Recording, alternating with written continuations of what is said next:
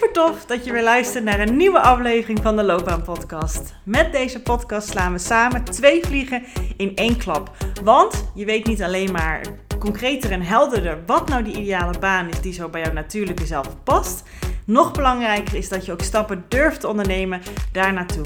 Dus deze gouden combinatie zorgt ervoor dat je niet meer vanuit twijfel, onzekerheid en jezelf proberen te forceren, te laten denken over jouw loopbaan en wat je daarin wil. Maar dat je vanuit zelfvertrouwen, plezier en energie actie gaat ondernemen voor jouw loopbaan. Dus let's go!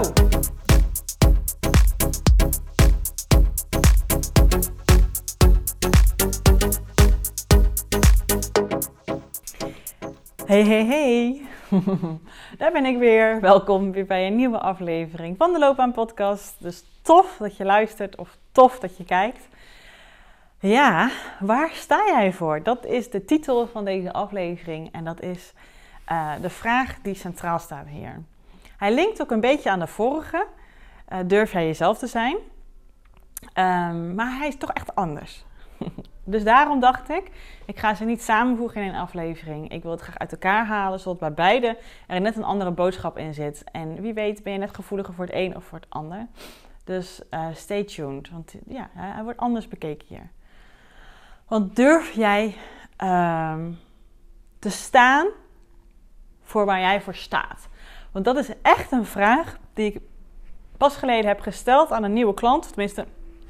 Hij heeft een kennismakingsgesprek met me ingepland en die hebben wij gevoerd. En nou ja, het ging zo lekker dat ik er niet aan twijfel dat wij gaan starten.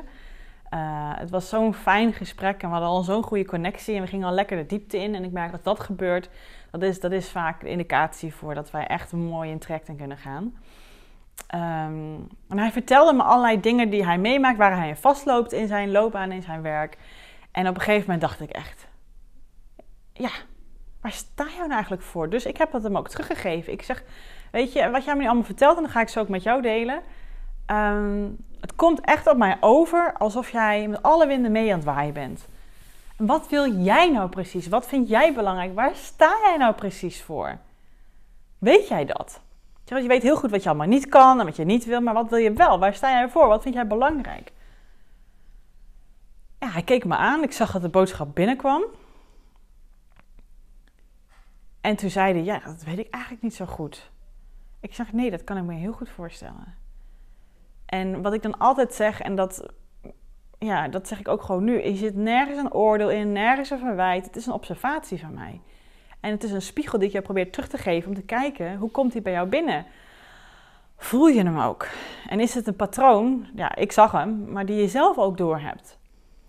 En toen zei hij dat hij eigenlijk hem niet zo goed door had. En ik zeg, nou, weet je, dat vind ik al zo stoer. Zo moedig dat je dat durft te zeggen. Vooral naar jezelf toe, hè. En ik ga nu ook even de voorbeelden met jou delen.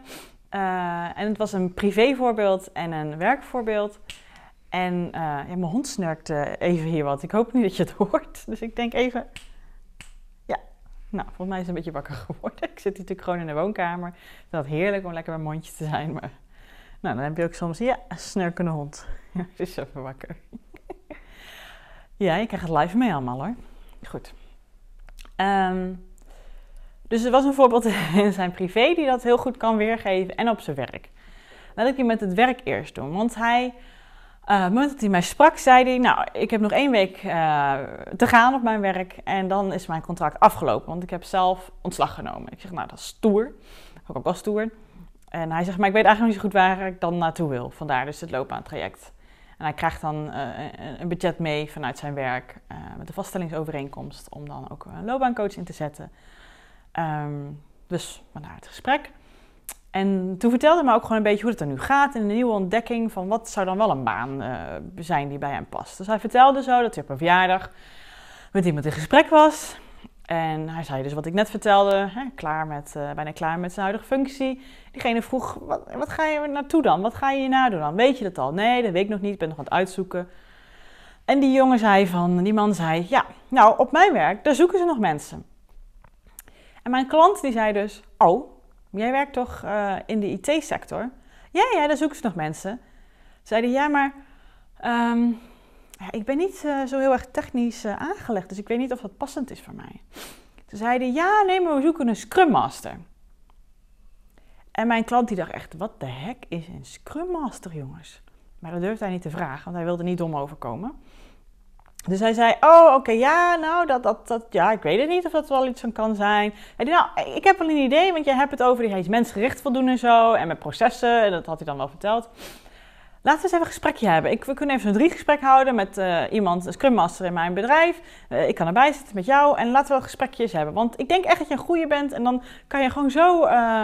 Ik ben over een maand al starten en hebben we een goede match? Ja, dat denk ik echt. Hij denkt, oké, is goed, dan doe ik het gesprekje wel. Hij komt naar huis. Het eerste wat hij doet is typen, onderzoeken, wat de heck is een Scrum Master? Hij leest het zo en hij denkt, het is inderdaad wel mensgericht, want je werkt met mensen, maar dit is heel erg zakelijk. En volgens mij moet je ook organiseren en plannen en ik weet niet of ik het allemaal wel kan en of het eigenlijk al, ja, of wat is wat in mij zit en waarom dacht hij mij daarvoor dan? En ja, maar ik heb nu al die afspraak staan en moet ik dan... Ja, maar ik kan hem natuurlijk niet teleurstellen nu om die afspraak af te zeggen. Want dan moet ik bekennen dat ik niet weet wat een Scrum Master is. En zo zet hij zichzelf vast. Voor je het weet zit hij in dat gesprek. En die mensen zien het misschien heel erg zitten of zo. Hij snapt ook niet waarom. En dan zit hij zichzelf vast. Want nu moet hij dan zeggen dat hij het eigenlijk niet wil. Want... Hij zou zo tot een neiging kunnen hebben om te zeggen... dat organiseren en dat plannen, dat kan ik nog wel leren anders dan. Maar hij weet ergens wel dat hij daar niet plezier uit haalt. Dat hij dat juist lastig vindt, dat het een valkuil van hem is. En als dat de kern van je functie is... Niet alles van de functie natuurlijk. Maar vooral in de IT-sector is het natuurlijk van belang dat je echt het proces goed ondersteunt. En dat je goed mensen aanstuurt. En dat je gaan kijken van... waar loopt het mis? Waar gaat het goed? En kan ik dingen voor jou regelen? En wat heb je nodig? En het is een leidinggevende functie met organisatorische vaardigheden... die er meestal bij komen kijken. En hij vindt leidinggeven niet tof. En organiseren en plannen ook niet. Maar ja... Hij gaat in het gesprek zitten, hij heeft al aangezegd, hij denkt, ik moet dus ook B zeggen. Nou, op een gegeven moment voelt hij zich als een kat in het nauw en denkt hij... Ik moet toch een keertje aangeven dat ik het niet wil, maar wat moet ik nou doen? En datzelfde geldt, iets op zijn privé, dat vertelde hij me ook. Ik denk, laat ik dat even als voorbeeld pakken, om het patroon eens goed te laten zien. Want hij woont samen met zijn vriendin en zijn vriendin wil heel graag een puppy, een hond. Dat wil ze al jaren. Maar hij is niet fel op tegen. Hij is ook niet fel op voor. Dat is een beetje wat zijn ding is, hè? Hij is nergens voor en nergens tegen. Hij staat ook nergens voor. Ik zeg het een beetje zwart-wit, maar dat is het wel een beetje.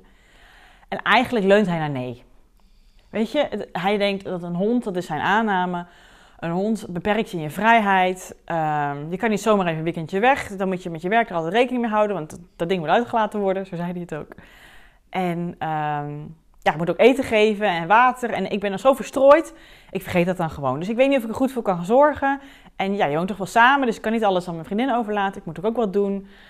Daar ben ik dan bang voor. En dat zeg ik dan tegen haar. En dan zegt zij, dat komt wel goed. Laten we gewoon even kijken naar een nestje. Hij denkt, ik moet toch wel even kijken hoe dat er allemaal eruit ziet dan met zo'n hond. Dus laten we kijken naar een nestje. En toen zei ik, ho, stop, ho. Ik zeg, ik heb toevallig honden. Ik zeg, als jij met jouw vriendin naar een nestje toe gaat, dan moet je wel van... hele sterke huizen komen, om terwijl zij daar met zo'n super schattig puppetje in haar handje staat, en in haar armpje staat, om dan eens nee te zeggen. Want zij is verliefd. Zij wil dat graag. Maar omdat jij haar niet wilt teleurstellen, in het proces naar dat hondje toe, probeer je een beetje mee te bewegen. Maar op het moment dat het daar is, zet je jezelf weer in het nauw te zetten. Ga je jezelf weer... Ja, en uiteindelijk, weet je wat er dan gebeurt? Want dat zei ik uiteindelijk ook tegen hem. Ik zeg, weet je, jij wil zo graag mensen niet teleurstellen. Je wil zo graag iedereen geven wat hij zo graag wil. Je wil zo graag aardig gevonden worden. Je wil zo graag lief zijn voor mensen. Dat wil je zo graag.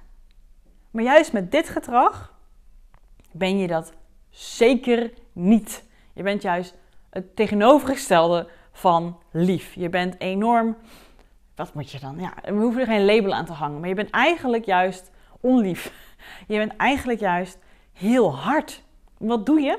Je gaat mee, je geeft mensen valse hoop. Dat je er nog voor open staat, voor de positie van Scrum Master, voor een hondje in huis nemen. En op puntje bij paaltje, wanneer het echt gaat over gaan we het doen of gaan we het niet doen, zeg jij, nee, ik wil het eigenlijk helemaal niet, al de hele tijd niet. Maar ik wilde jou misschien even laten horen of ik wilde toch de optie even uitzoeken. Maar nu zijn we helemaal van stap 0 naar 9 gegaan en 10 is we doen het. Maar ik weet nu eindelijk wat ik wil, het is nee.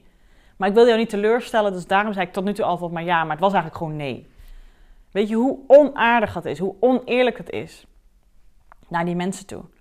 Ik zeg, je bereikt hier dus eigenlijk juist mee wat je niet wil bereiken. Je stelt ze wel teleur. Maar omdat jij vertelt dat jij dat niet graag wil, gaan ze dat niet tegen jou zeggen, want dan raken ze jou. Maar dat doe je dus wel. Mensen hebben al hoop gekregen door jouw gedrag. Omdat jij ze niet wil teleurstellen. Maar juist wat super aardig is en super lief is als je ze al wel vertelt waar jij voor staat. Als je al wel vertelt wat er echt in jou omgaat en daar wat meer duidelijkheid in geeft. Niet zeggen, ja, ik weet niet of ik wel zo technisch ben. Niet zeggen, ja, ik weet niet of ik wel eraan denk om de hond eten te geven. Nee, zeg wat je ervan vindt. Waar sta jij voor? En daar kan je in wijzigen met nieuwe informatie. Maar waar sta je op dit moment in? En maak dat even belangrijk als waar de ander, hoe die erin staat. Je bent net zoveel waard als die ander. Maar meestal omdat je andere mensen niet teleur wil stellen, ben je zo afhankelijk van hun reactie op jou. Maar waar is jouw reactie op jou? Wat vind jij belangrijk? Als jij iets niet wil, moet je dat gewoon zeggen. Dan weet diegene waar die aan toe is. Maar dat beroof je diegene nu van. Omdat je een soort van meegaat in iets wat je eigenlijk dus niet wil. Maar je zit allemaal te sugarcoaten om die ander maar niet teleur te stellen. Wat ben je aan het doen? Dat heb ik ook gewoon tegen mijn klant gezegd. Dat krijg je van mij. Ik gooi echt een aardig goede spiegel voor.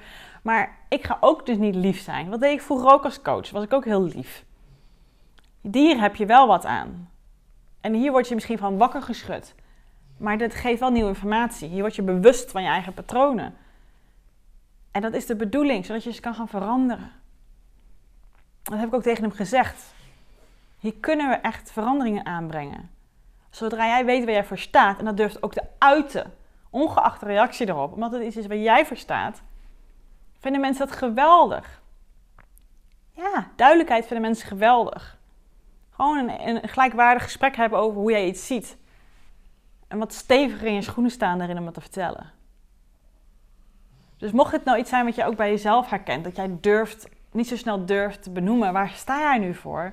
Wat is jouw mening? En meestal, omdat mensen het nog niet helemaal geformuleerd hebben, gaan ze nog niet de wereld in slingeren en gaan ze daar maar allemaal mee met de flow die nu speelt bij de ander. Maar wederom, dan zit je in een rare loop van schijn meegaan erin.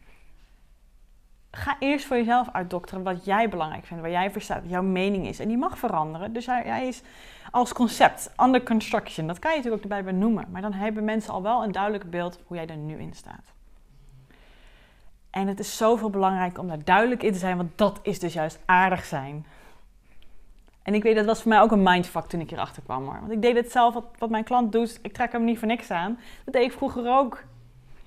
Ik ging ook met alle winden mee. Ik ging ook met iedereen mee. Want ik wilde zo graag dat iedereen me aardig vond. En dat mensen niet teleurgesteld in mij waren als wie ik ben. Dus ga je maar mee. Ja, dat is zo'n schijnvertoon. Waar sta je voor? Put your big girl pants on. Put your big boy pants on. En zeg dat. Wees jezelf. Sta voor waar je voor staat. Ja, dat kan in de toekomst veranderen met nieuwe informatie, nieuwe ervaringen, nieuwe inzichten. Maar die heb je nu nog niet. Dus waar sta je nu voor? En dan kan je daar eens gaan kijken met elkaar. Hé, wat matcht niet? Goed. Ik ben zelf heel erg benieuwd wanneer ik nieuw contact heb met deze nieuwe klant. Of hij is gekeefd, of hij de puppy al in huis heeft genomen. Of dat hij toch heeft gezegd, ik hou je op de hoogte. Nou ja, laat ik het dan zo zeggen. Als je mij op Instagram volgt, dan hou ik je op de hoogte. Dus volg me als je dat leuk vindt. Als je op Keuzeflow zoekt, dan vind je me wel. Voor nu, een hele fijne dag en tot de volgende.